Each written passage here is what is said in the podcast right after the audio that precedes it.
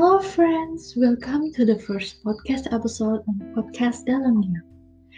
Today actually is my unproductive day after I didn't sleep last night. Well, because I had so much covering during the day. That's my bad, I admit it. Even though there should be a lot of things I need to do for work, but that's okay if some unplanned thing happens in life. Yeah, it made me used to adapt and be flexible on anything that might happen.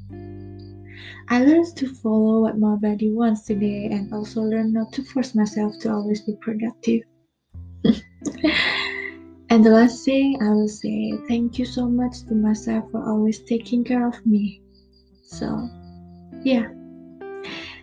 Thanks to you for listening this quick podcast and see you on the next episode.